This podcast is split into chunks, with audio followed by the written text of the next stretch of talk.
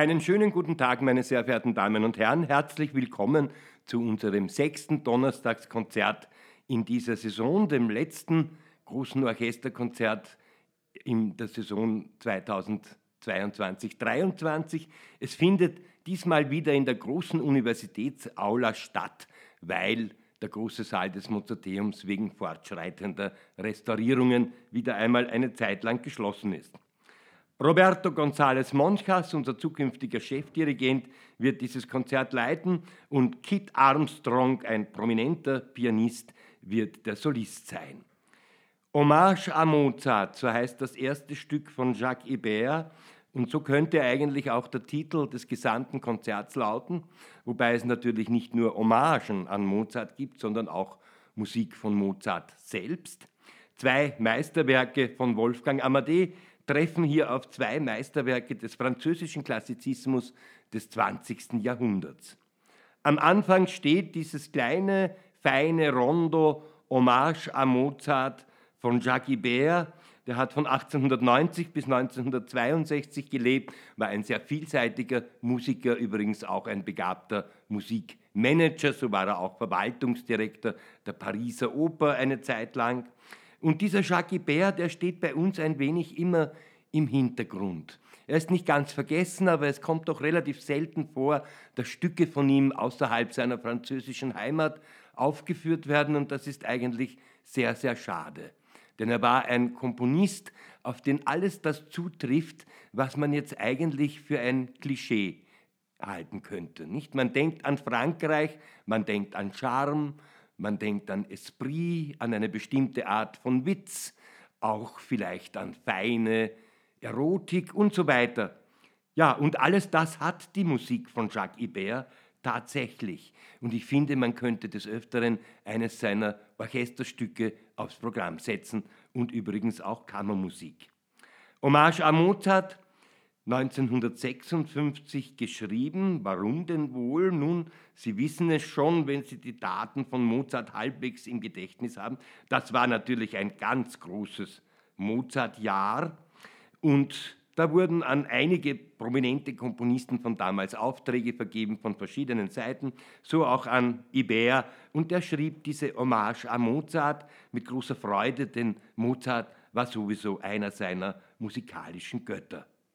Er hat dazu exakt die Besetzung von Mozarts Pariser Symphonie gewählt, Pariser, der er war, und die Tempobezeichnung Allegro Giocoso, also ein durchaus vergnügliches Allegro, aber auch ein wenig zwischen Ernst und Heiterkeit. Der Spielwitz der Mozartschen Finali diente ihm zum Vorbild. Wenn Sie nun darauf warten, dass Maître Ibert das eine oder andere von Mozart zitiert, dann werden Sie vergebens warten, denn Ibert kam in seiner Komposition komplett ohne Zitate aus.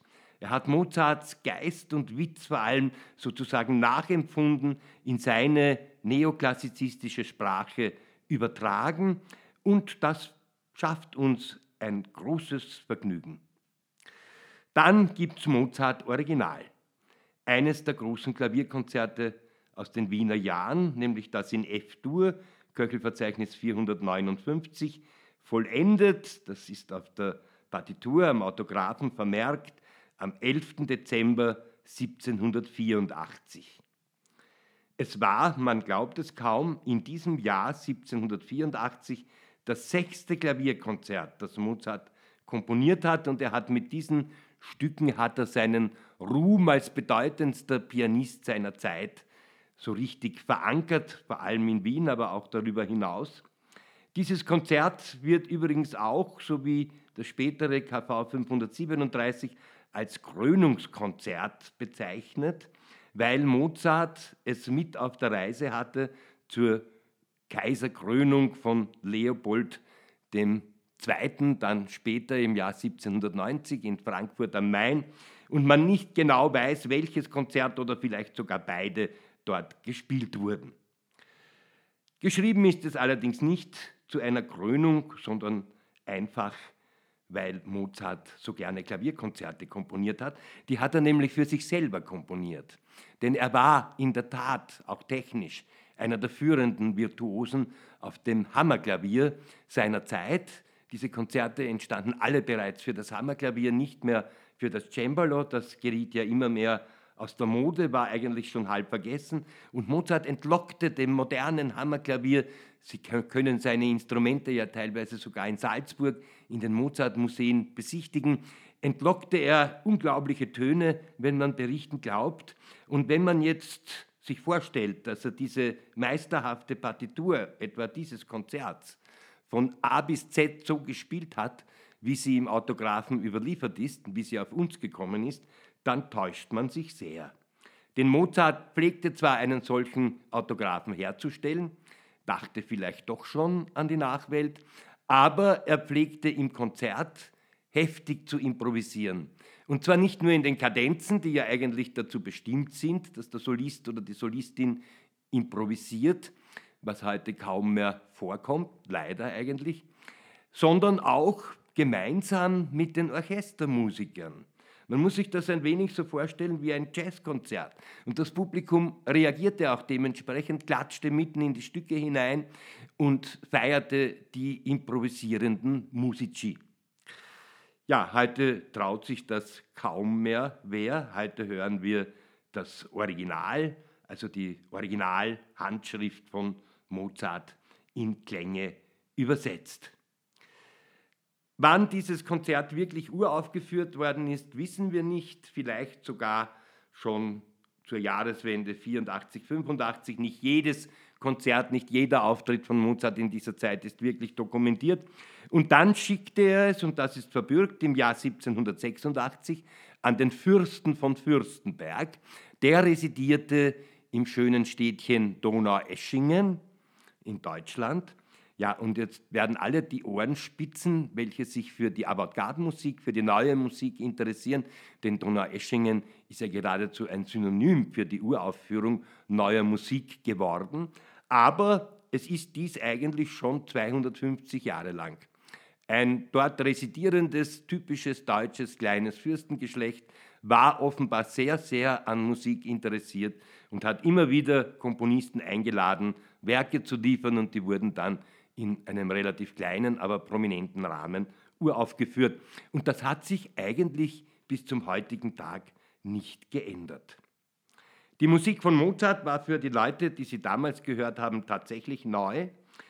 Das Stück beginnt mit einem Allegro, mit einem Marschthema, übrigens wie die fünf Vorgängerkonzerte auch. Aber dieser Marsch ist überhaupt nicht martialisch. Es kommt zu ganz wunderbaren Dialogen, Zwiegesprächen zwischen dem Klavier und den Bläsern, den Holzbläsern vor allem. Es gibt eine originale überlieferte Kadenz, die meistens auch gespielt wird. Und es folgt dann ein Experiment eigentlich, nämlich kein Andante, auch kein Adagio, sondern ein Allegretto. Das ist also ein etwas schnelleres Andante, wenn man so will, aber nicht so schnell wie ein Allegro. Und entwickelt sich aus dem Atem der Musik heraus, den muss ein Dirigent, den müssen Orchester sozusagen finden und in dem Fall natürlich auch der Solist. Also man kann nicht exakt sagen, wie schnell das jetzt sein muss, aber jedenfalls nicht allzu langsam. Und abgesehen davon, dass das ungewöhnlich war als Mittelsatz, da war doch meistens eher ein wirklich langsamer, eher behäbiger Satz vorgesehen, spielt Mozart in diesem Allegretto noch dazu mit drei Themen. Also normalerweise gab es ja in der klassischen Musik ein Hauptthema, ein Seitenthema und das war es dann und die wurden teilweise variiert, aber sie blieben als Themen erhalten. Und hier führt Mozart ein drittes Thema ein. Da greift er weit ins 19. Jahrhundert hinein, eigentlich bis hin zu Anton Bruckner, der das dann fast zur Regel gemacht hat.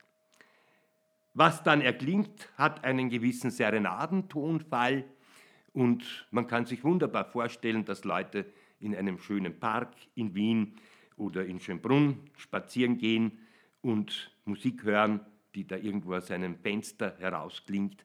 Aber es ist natürlich heutzutage besser, sich dem Ganzen konzentriert zu widmen. Der Schlusssatz ist dann ein Allegro assai, und hier trifft Mozart wieder einmal mit nachtwandlerischer Sicherheit die Balance zwischen Unterhaltung und Gelehrsamkeit. Denn diese Musik ist natürlich kontrapunktisch, harmonisch, auf allerhöchstem Niveau. Sie sprüht vor Einfällen und sie kann dennoch blendend unterhalten. Wie hatte Leopold Mozart einmal an seinen Sohn geschrieben, vergiss nicht auf das Populare.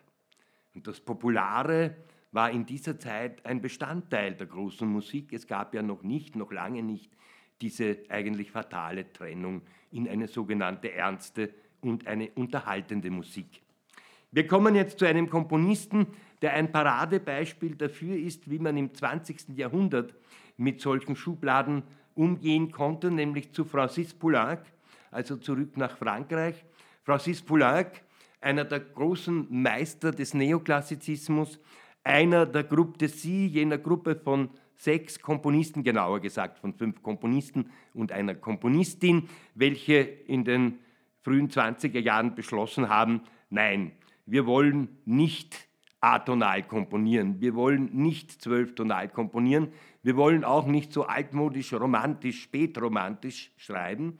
Und wir wollen einfach die reine, feste Tonalität pflegen und wir interessieren uns allerdings sehr für die Unterhaltungsmusik unserer Zeit, vor allem für den Jazz und für den Blues und auch ganz besonders für die französische Tradition seit der Musik der Renaissance. Das waren eben Francis Poulenc, das war Arthur Honegger, Schweizer, aber naturalisiert in Paris, das war Darius Milhaud, das wären die bekanntesten. Kennen Sie Louis Duret, Georges Auric oder gar Germaine Taillefer, die Quotenfrau sozusagen. Auch das sind übrigens interessante Leute, die öfters in unseren Programmen auftauchen konnten. Könnten. Francis Poulenc ist ein fester Bestandteil des Repertoires der Musik des 20. Jahrhunderts geworden.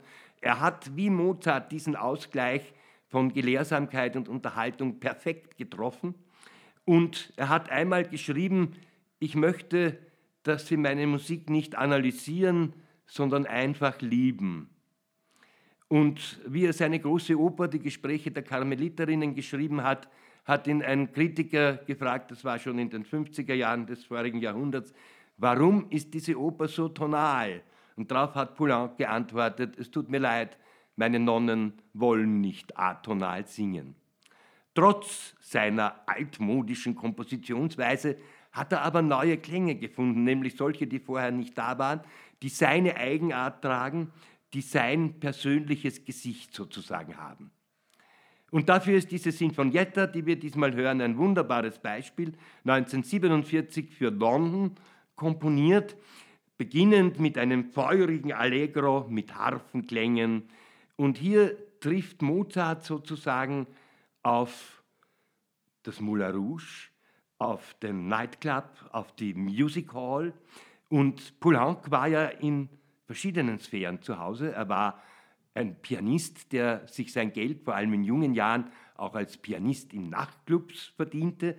Er war auch ein großartiger Organist. Er hat auch wunderbare geistliche Werke geschrieben. Ich wünsche mir endlich einmal sein Gloria in Salzburg, wo es richtig zu Ehren Gottes swingt. Ein wenig swingt es auch in dieser Sinfonietta. Es folgt ein Vivace-Satz. Und da hat er zurückgegriffen auf ein Stück, das er in den wilden 20er Jahren komponiert hatte. Ein Ballett eigentlich, Le Bitches, die Hindinnen auch übersetzt. Das würde jetzt zu weit führen, die Handlung dieses Balletts zu erzählen. Aber es geht, kurz gesagt, um sehr erotisierende, mit Spitzen natürlich, zigarettenrauchende Damen, der Halbwelt, der Demimonde, die alles Mögliche mit Männern anstellen. Ja, vielleicht sollte man das Ballett einmal spielen, wenn das heute noch politisch korrekt sein sollte. Jedenfalls ein köstliches Vivace, das Poulenc aus dieser Ballettmusik gefiltert hat. Ein Andante cantabile folgt, eine pastorale, eine ganz feine, sensible, irgendwie vielleicht die Landschaft an der Seine, etwas außerhalb von Paris schildernd. Und dann ein Vergnügen im Finale, voller Witz und Energie. Mozart hätte seine reinste Freude mit dieser Musik gehabt. Mit Mozart endet dann unser Konzert nämlich mit einem Ausschnitt aus der Oper Idomeneo München zum Karneval 1781 als Auftragswerk uraufgeführt, ein schöner Erfolg. Aus einer Anstellung in München für Wolfgang Amadee wurde leider nichts. Sie kennen wahrscheinlich den Idomeneo. Es ist eine Geschichte aus der alten griechischen Mythologie. Idomeneo, der König von Kreta, kehrt vom Trojanischen Krieg heim. Er gerät in einen Seesturm. Der Meeresgott Poseidon oder Neptun rettet ihn. Er verspricht ihm dafür ein Menschenopfer, nämlich den ersten Menschen, der ihm an Land begegnet. Und dieser erste Mensch, der ihm begegnet, ist fatalerweise sein Sohn Idamantes, der sich noch dazu in eine Kriegsgefangene, nämlich in die trojanische Prinzessin Ilia, heillos verliebt hat oder glücklich verliebt hat. Denn das Ganze endet dann gut. Wir sparen uns jetzt sämtliche Intrigen, die es im Lauf der Handlung gibt und andere Figuren.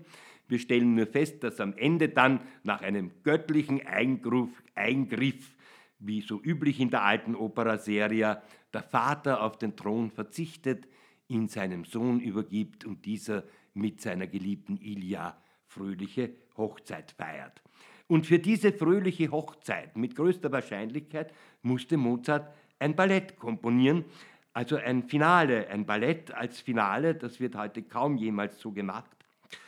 Und das war einfach so üblich, im Karneval noch dazu.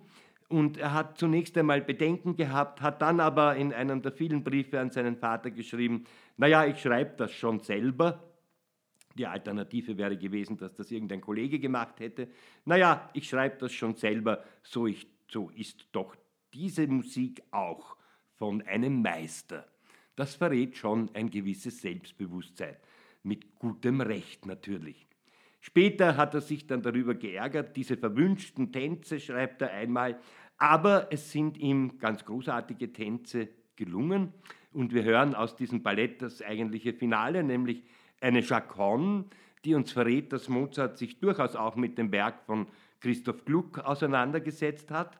Und die meisterhaft ist in ihrer Mischung aus Tanzbarkeit und Kontrapunktik. Und dann einen Pas seul, also einen, nicht einen Pas de deux für zwei, sondern einen Pas für einen.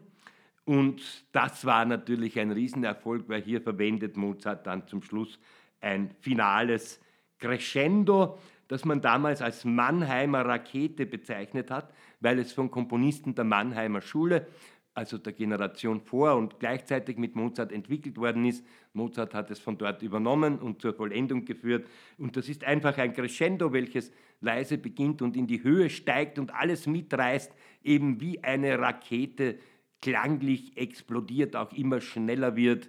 Ja, von da gibt es vielleicht eine direkte musikgeschichtliche Linie nach Frankreich zum Bolero von Ravel. Aber den hören wir diesmal nicht, sondern wir begnügen uns mit diesem wunderbaren Mozart-Finale aus Idomeneo. Ich wünsche Ihnen ein schönes, im besten Sinne unterhaltsames Konzert im Frühling.